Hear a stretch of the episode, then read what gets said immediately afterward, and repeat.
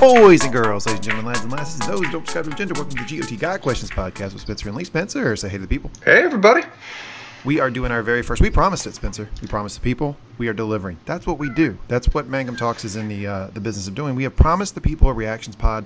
We're doing it. We just watched season eight, episode two. We don't know the title, but we just watched it. Yes, we do. Um, It's we haven't talked about the episode at all. This is the very first time that you and I are discussing the episode. Figured we'd hop on the pod, do about 15, 20 minutes of initial reactions, and then later in the week, you know, we'll get our detailed notes and we'll actually do a full Got Questions podcast. Spencer, what do you think of the episode? Well, first of all, apparently the episode is right now named 69, according to HBO Go, which I'm fine with that, if that's what they just want to name the episode. Shout out to the Game of Thrones folks. That's hilarious. I'm guessing it's the 69th episode. Maybe. Don't know that for sure. I'm hoping not. Oh, okay. But uh, yeah, I'm. What do you? What do we have to say? I mean, I'm. St- I have not fully processed it yet, but I think my overarching opinion was that it was a collection of powerful scenes in an episode that was intentionally idling, but probably not as intentionally less polished that I felt than the first one was. Yeah, I mean, I think it's a classic setup episode. Mm-hmm. But they had to do a setup episode wrapped in this sort of like you have to give a lot of characters, and I kind of I kind of suspected they would do this. Give a lot of characters like that sort of final moment, Oh yeah.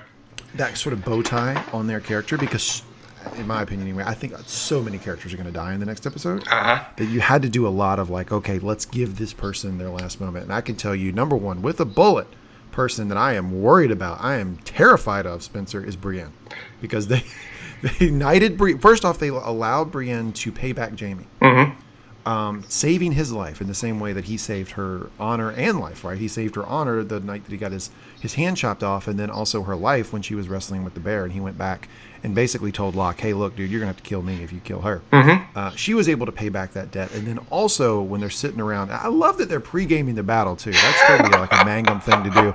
I feel like I feel like that's like that's like all of us. We would totally be doing that. We would just be sitting around drinking. Okay, well, hell, I mean, if we're gonna die, we might as well die tipsy. Um, and and he actually knighted Brienne, and I felt like if they do kill Brienne in the next episode, they have done justice to her character. Yes, I very much agree. I think the knighting scene was one of the most powerful, like, three scenes of this episode. It was very well done. I love the end description of "Arise, a Knight of the Seven Kingdoms, which is straight harkening back to her, her distant ancestor, Sir Duncan the Tall. Uh, it's a wonderful scene, but good God, were the death flags flying when that was happening. Um, yeah, I felt like she was gonna get it. I mean, they're also putting her in a position of where she is now leading the left wing, which, you know, g- credit to her. It's an incre- incredible honor that they've given her. Um, but it's uh, it it is a probably a strong puts you in a strong place to die while leading your men. Yeah, did you see the uh the next week? The sort of Oh previews for the- yeah, she she Yeah, so it looks like it looks like the left wing is pretty much the Knights of the Vale. It, I'm guessing the left wing is going to be pretty much all of the Westerosi forces. That it is going to be combined Knights of the Vale, uh, Men, Men of the North, little detachments that they've drawn from everywhere, essentially. While the right wing is the Unsullied. That's probably my guess. But yeah, first and foremost, And next to her were the Dothraki just raising hell, just yeah. You can't you can't give them specific orders. Just let them have fun. I Uh, think that actually would be pretty effective to just have them just sort of parade in, you know, like just not not you know because you've talked about this before in the pod, which I thought was like really sort of astute, which is the way that the Dothraki fight really don't set up well to fight the others, but if you have them as sort of just they just kind of come in in spurts Mm-hmm. and they're not just in one place, that could that could potentially be effective. Have him come in on the flank, right? If they try to light cavalry this in a way that's smart and not getting stuck in, it could help thin them out. But it's just you're not going to get the enemy to break with this kind of formation. But returning to the original point, very much worried that Brienne's going to die, and I'm very much worried that it's going to some way set up a similar scene between Jamie and Cersei as between um, uh, Tyrion and his father Tywin, in terms of Cersei belittling the death of uh, Brienne or in some way mocking her later on. But we'll see how that Yeah. goes, because I'm still very much of the view that Jamie's probably going to survive the next episode. Yeah, I think he will too. I think he's going to have a re- he'll he'll reunite with Cersei. I'm not sure that Tyrion will survive, but I think Jamie will. Yeah. Um, I have a couple things I want to bring up. With you. Please. Uh, okay, first, um, so Tyrion has been taking some L's. Um, yeah. He's taking a lot of L's. Yeah. And it looked like Jamie or Danny was going to replace him as Hand. I would have been supportive of that. I would have I would have thought that's a good move from Danny. I thought it was interesting that they had folks stick up for Tyrion, and, and definitely folks he wouldn't have suspected, right? Mm-hmm. Um, primarily among those Jorah. I mean, him and Jorah have this fraught relationship, and Jorah, I guess, has just developed this deep respect for him, and actually comes. And J- Jorah was probably going to be Danny's hand if Danny replaced uh, Tyrion. Uh, but to have Jorah come to his defense, I think that was really great. And it's also another one of those where I'm like, uh oh, Jorah could get got, right? Because this is yet another bow tie on his Again. on his character, right? Uh, As you said, this episode was intended. This episode almost felt like the writers, as you said, wanted to pay justice and give an exit to anyone in the cast. They very much were indicating that this is our final moment. These are our characters saying their goodbyes, composing themselves in what could be their last hours on Earth. And that was clear for litter frickin' everybody. They have left it open how anyone can survive or how anyone can die in the next episode. And that is a powerful moment to be in. No, not everyone can survive because I'm going to tell you this right now. I'm betting all the money in my bank account against all the money in your bank account that Grey Worm is dead. Oh, God, yeah. He's not going to Naath. Sorry. No, he is not going to Naath. I I'm willing to bet a lot. I'm willing to actually put money down that Missandei makes it somehow. Grey Worm's toast. Well, that's the same logic as Sansa, right? We Yeah. talked about this in the pod before. It's like, you know, Sansa's probably the most likely of the main characters to survive, only because if she dies, everyone else has died. Because she cannot fight on her own. Missandei's the same way. Well, it's it's been an interesting question. Unless in some ways we see Winterfell being besieged after a big battle scene, no no one that's in the crypts makes it out of this alive, unless there's some way able to hold that for some army to come up and save them. It it's very possible that essentially 99% of the people that are presently around Winterfell are dead. Yeah, it is. I think. I think it's. I mean, we've talked about this before. We both think that um, the Night King is probably going to win this battle. Uh, he's not going to kill everybody, but he's probably going to win the battle. But yeah, I, I just thought, um, you know, Tyrion taking L's but still having bench support was pretty cool. Um, Danny listened. Um, I do think it's interesting that like so basically Jorah came in to talk to Danny. Had two pieces of advice. One is keep Tyrion as your hand. He's a smart guy. Two, go make nice with Sansa. Well, Danny tried. She did. Sansa. Sansa yet again is pissing me off because really like you you just finally connected with Danny. Mm-hmm. Like and you and Sansa credit to her. She even admitted I should have thanked you, but then she presses the claims. The North's claim for independence. Yeah. Like, this is not the time to have that conversation. It isn't, and it's not. This is if you want to build a relationship with this person who you know is either going to be opponent, who you know could either be your ruler or an opponent. This is the time to make nice. This is the time to learn from the lessons that Littlefinger taught you of get them on your side. So if you need to stab them in the back, you can do so later when they're not expecting it.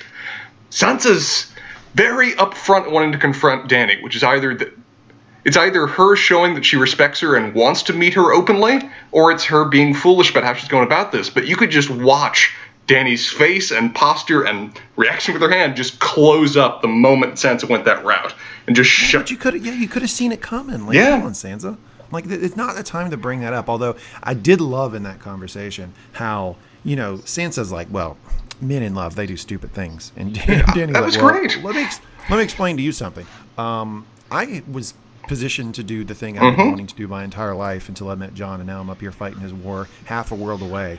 Uh, with people who hate me, who's the fool here? I thought that was fucking amazing. That It was- great writing, and it was a good thing to point out. And I do think it softened Sansa a little bit because I think that was Danny being vulnerable and saying, "Look, I love John. Like, it's not it, it, you're you're not dealing with a situation where one guy is pining over a woman. Mm-hmm. I'm pining over him. Yeah, and it's tying into one thing that Sansa has could cannot help but recognize is just the power of John's personality, the power of his character, and how it just draws people to him. It's something that she continually almost resents to a certain degree based on the fact that he has it and she doesn't seem to in the same way, but she recognizes it. And as you said, it was a connecting moment between the two of them we haven't seen. It was a wonderful spin of writing that the show offered. I have a question for you. Yep. Um, favorite scene, least favorite scene. Let's see if we let's see if we can do that in terms of our initial reaction. I'm guessing it'll modify by the time we do the full recap. Oh boy. Okay. Um. I, I, I have a favorite. Uh, you want me to go well, I first? do too. Okay, Uh, what you got? Yeah. Um. Well, my favorite is John and Danny talking. Um, In the crypts. because that's yeah in the crypts. That, that's what I wanted to see, and it, it, it gave me something that I was wondering about. I, and we talked about this in the previous pod. I didn't know if John would immediately embrace his new identity. It seems as though they're going the route of John has kind of always known this, or at least when when he is told this, it makes sense to him. Um, and I, I just thought it was really well acted between him and Emilia Clarke. I mean, last week I, I said they have the personalities of, or the chemistry of potatoes. Um, I still don't think they have really great um, romantic chemistry, but when they were a little bit antagonistic, or at least dealing with a difficult situation, there was some really good acting going on there. Um, my least favorite, um, I don't know. So I'm going to flesh this out a little bit more in our full episode. But I didn't like how much they went for comedy. I mean, it was like it was actually like kind of a funny episode, but like for me a little bit too much. Um, so I don't know the. I, I I have to go back and rewatch it um, to give you an exact scene, but it's probably going to be somewhere where they went for humor, where I felt like we probably needed a little more levity. You? Uh, favorite scene? Um, it'd be one of two for me. I adored a lot of the scenes that were happening with the, that collection of people that assembled around that hearth in Winterfell talking with each other, the drunken Mangum New Year's conversation kind of thing that we talked about. But two scenes from that, the knighting of Brienne was a powerful scene. That was very well done. It was very oh, justice yeah. to her character. Great scene. And my wife and my wife Sarah, she was just Niagara Falls. Man, she Oh, was yeah. bawling. And and for me, just seeing the oath drawn back from Duncan Egglin, a few times I've seen it played out before, done so beautifully and such a wonderful scene with everyone reacting well, to it was great. I was I was teary eyed myself. But seeing Jenny of freaking Old Stones sung as they're building the tension, showing where everybody is, was a very well done scene that hit me in the heart. Um, so I, I really liked that um, musical transition, musical ensemble that they did there. Yeah, yeah, I agree. Uh, that was good. Least favorite? I thought the first half of this episode. I mean, I, the episode was always going to be little snippets of where they wanted to hit about 20 characters, which can work and it cannot work. I thought the second half of this episode, once darkness started to fall, worked a lot better than the first. I thought the first was not as well structured and not as well written. And the, we can focus on a couple scenes in the full recap, but I was let down at times. I was kind of let down at times that um, Jamie's trial went so smoothly. Um, I was expecting there to be a lot more tension there, a lot more build up, a lot more resistance to a certain degree, but everybody just kind of immediately had their positions or immediately shifted their positions based on one person's testimony, which didn't work for me as well, given the amount of invested concerns associated with that man. And then they just kind of let him just wander free throughout the castle thereafter. Oh no, I disagree with you completely. And we, we, we will we will fight this battle. Sure. I I I really liked that Brienne has accumulated all of this social capital with these folks, and she finally cashed it in. W- With one, Um, with and one that makes folks. sense to me. Well, well, yeah, but I mean, also like, I mean, I think um, she's she's done things for other characters as well, right? Like, I mean, Tyrion has respect for, like, also like how what she's done for Arya. All of that builds into what Sansa, the opinion Sansa has of her, Mm-hmm. and how she's treated everybody, and she's never asked for anything, right? This is the one time where she said, "Look, I, this is I, I'm I'm cashing this social capital in a little bit here." I also think that it's a nod. Uh, David Nutter wrote this episode. I think it was David Nutter, right? Um, and he, uh, whoever wrote the episode, um, I think what they were saying here is like, Danny's not the Mad Queen, right? No. Because for her to cave that quickly to Jamie, and you could tell even when she was passing the sentence, even when she was saying very well, then she was pissed. She was mad that whole time, but she listened to the advisors, and and she you know calmly took their advice. So I think this idea that Danny's going to become Mad Queen, I think this this scene uh, sort of subverts that narrative. Uh, I do want to point out one thing um, that we obviously have to talk about. I mean, Please. this is going to be all over the Reddits, all over everywhere. It's already been on our text chain uh, with our friends. Arya, whoa! Ar- Arya and Gendry consummating their relationship. I wasn't expecting we would see that. I didn't think it would be as explicit as it was, considering the fact that you and I just a few weeks ago um, were were reviewing, uh, you know, eight-year-old Arya running around Winterfell uh, with a with a big silly uh, metal helmet. on. I mean, I get. I mean, Maisie Williams is of age. I mean, you know, she's, Yeah. she's an adult now, and it, would make sense that you know she, in the show, she's a virgin. She would want to sort of figure that out. But it was pretty explicit.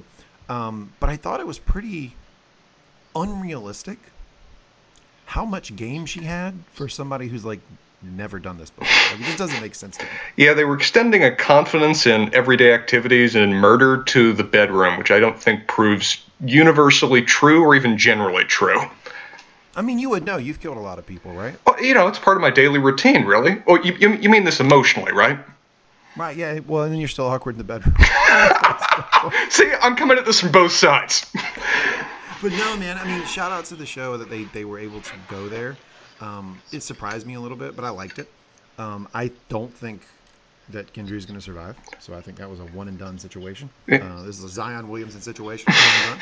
um, but I do like that they went there. I think that's going to be a big thing for the fandom in the review of this episode. Um, one other thing to offer as well is that previously we debated how many members of the White Walkers that they were going to show. I think the end of this episode kind of banished the idea that it was in any way a small coalition of people. That that's. God, mm-hmm. You're reading off my notes. Like literally, I, I said to Sarah as we were watching, I was like, oh my god, there's way more White Walkers than I thought there were. Which makes sense if Craster's been giving these guys away for a long damn time, and they're seemingly immortal, and presumably they've accumulated a population before then over the last 10,000 friggin' years. They're... We also don't know that their only pipeline to, to children was Craster. I would doubt it, too. Yeah, I mean, so who knows? I mean, we, we may see next episode they've got hundreds of White Walkers, and if that's the case, then it's really great that Sam um, gave uh, the ancestral sword of House Tarly, which is a Valyrian steel sword, mm-hmm. uh, to Jorah to fight with on the front lines. Although I did really like this moment where Jon was like, "Well, if you you go in the crypts, we'd understand," and Sam shot him like, "Yo, I am Sam the Slayer. How dare you?" Yeah, I, I really did enjoy that scene on the walls between Sam John and um, Dolorous Edd. Uh, that was a great reminiscing of characters, and I just loved all of Dolorous Edd's snarky lines throughout that scene of where Sam the Slayer, Sam the lover of ladies. Did we need any more evidence that it's the end of the freaking world? Yeah, I also liked how like all the characters pretty much talk like they were going to die. Yeah. Uh, except for Danny. Danny didn't didn't seem to be internalizing that she might die. Here's another thing I want to point out to you. Before we get into, and, and I want to end on, if it's okay with you, the conversation with Danny and John. Please. I feel like that's the, the sort of I mean, other than the fact that the battle is imminent, that was sort of the big, really, you know, uh, heady, uh, plot driven. It was all driving toward this scene of the episode. I want to talk about how it looks like John is going to fight on Rhaegal, right? He straight up implied that, didn't he? That we need the dragons there. We like he was going to be on the dragon the whole fight. I picked up on that well, too. But then also like when when they you know the horn started blasting, he looked at Danny and nodded, and they both ran off together. Yeah, yeah. I think he's going to fight on Rhaegal. That's going to be fun to see. That's a quick. That's a quick lesson. Quick lesson that he had in dragon riding that he's now ready to w- run, uh, ride it into battle. Well, I mean, I don't blame him. No, I mean that's the that's the that's the nuclear weapon, and you know they know that the Night King has Viserion.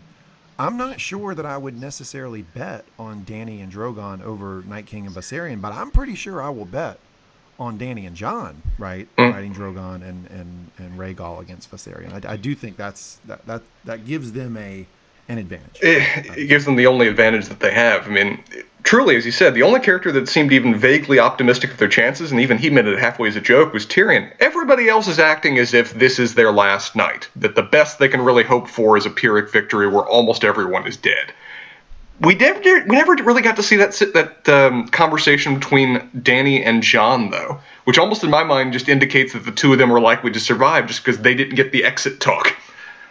No, I think they will. I think they will.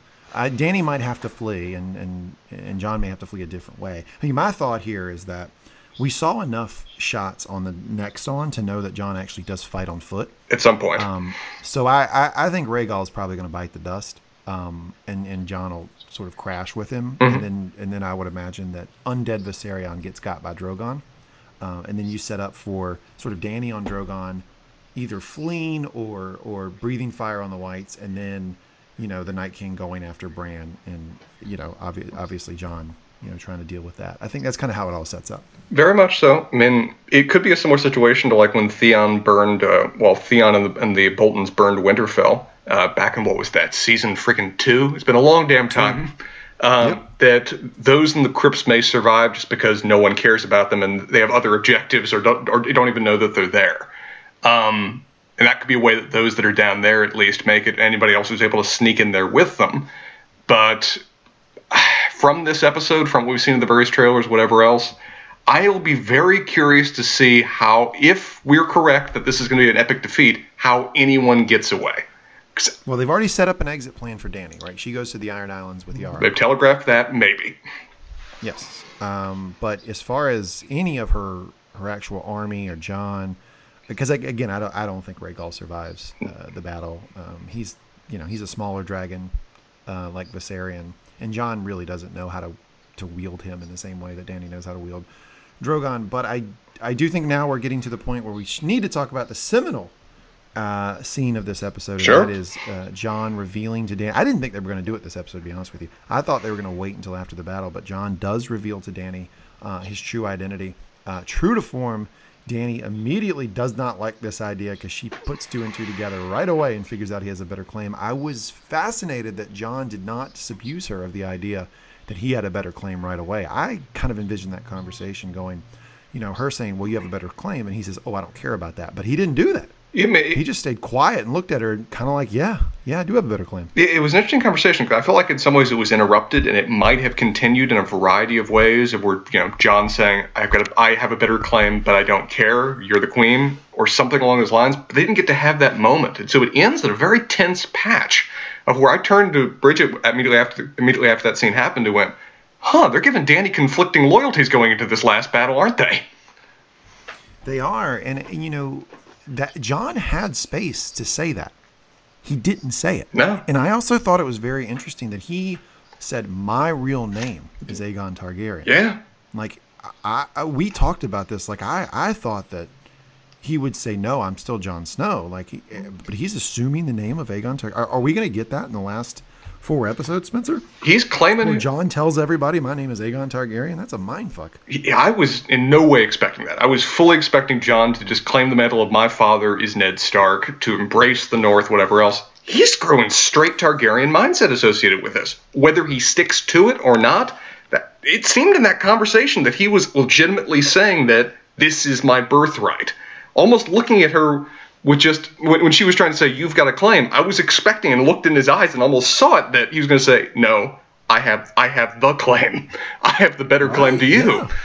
he was kind of pushing it um, and you know Dan, when Danny brought it up i think she was hoping he would do what we all thought he was going to do and, and dismiss it but he didn't. So that sets and that kind of answers could potentially answer my question about what like what comes next? Because when i kind of heard you know, through all the different means that the show does marketing and, and, and a little bit of spoilers that they do, that the big battle was going to be in episode three, and then you have four, five, and six, and that five and six are going to be 70 minutes long mm-hmm. or 75 minutes long. I was like, well, what are they going to be doing? Well, this could be it, Spencer. They, it, we really could have a, a, sort of fissure in that relationship. It very much possible. I mean, it, I don't think this is she's the kind of person to do it, but based on their conversation, based on the tension between them when they left, they could be setting it up for some kind of situation of where Danny's in a position to help or save John and just leaves him. Uh, I don't think they'll play it out that way. But again, they set her up to have a very conflicted and challenged state of mind with respect to John that she's never had that she hasn't had for a while. Oh, Spencer. So remember the time I told you that they gave enough fan service or enough screen service to the Dragon Glass that they have enough Dragon Glass now, and you you kind of were like, eh, I don't know.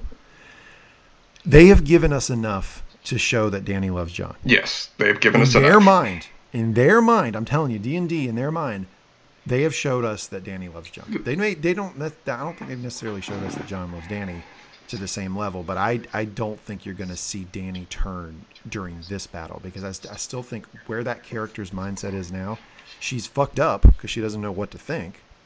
Um, but I think she still loves Jon. I agree, and I think they've used conversations with Sansa to establish that for both characters. Exactly. Yep. Yep. So, in conclusion, sir, what were your overarching thoughts about this episode? Was it as solid as the first one? Does it give you good hopes going into what will be the epic battle before the walls of Winterfell? Where does this end you up? I, look, I continue to be very positive about this season. Mm-hmm. You know, it, it, we were always going to be able to say it, it feels rushed. I'm going to say that every pod we do about season eight because we're always we're going to hear that criticism. But considering the fact that they have limited themselves to a certain amount of screen time, they have given a lot of characters in this episode a good potential final moment. Mhm. They have set up the battle really well.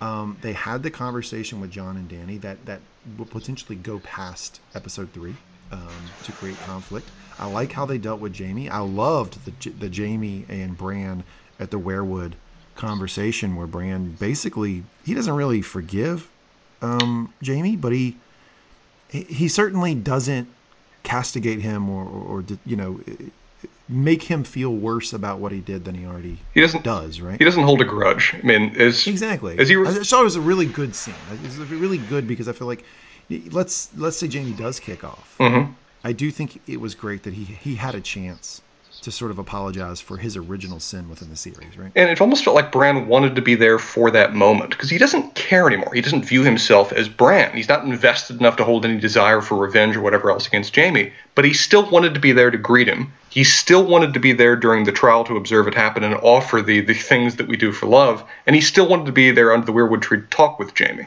Which makes it interesting that even if he isn't Bran anymore in his own mind, he still maintains these little connections back to the past with respect to it, and still wants to give certain characters of his own past that kind of moment. Yeah. So I thought I thought they did a really good job considering what they had to work with. They had 60 minutes to wrap up a bunch of characters and prepare for the battle. I think they did that effectively. I liked it. I'll obviously do a bunch more rewatches before we do our our uh, our actual full pod, probably on the Wednesday or Thursday time frame, and maybe my opinion will change. But my initial reaction is I liked it. You? Yeah, I mean, just to offer an explanation for everybody. If you're ever wondering why we spend like, you know, a couple hours talking about these episodes, it's because we've watched them for like four hours or so again before we started recording. We have a lot to discuss from the deep dive we do in these recaps. Um, Yeah.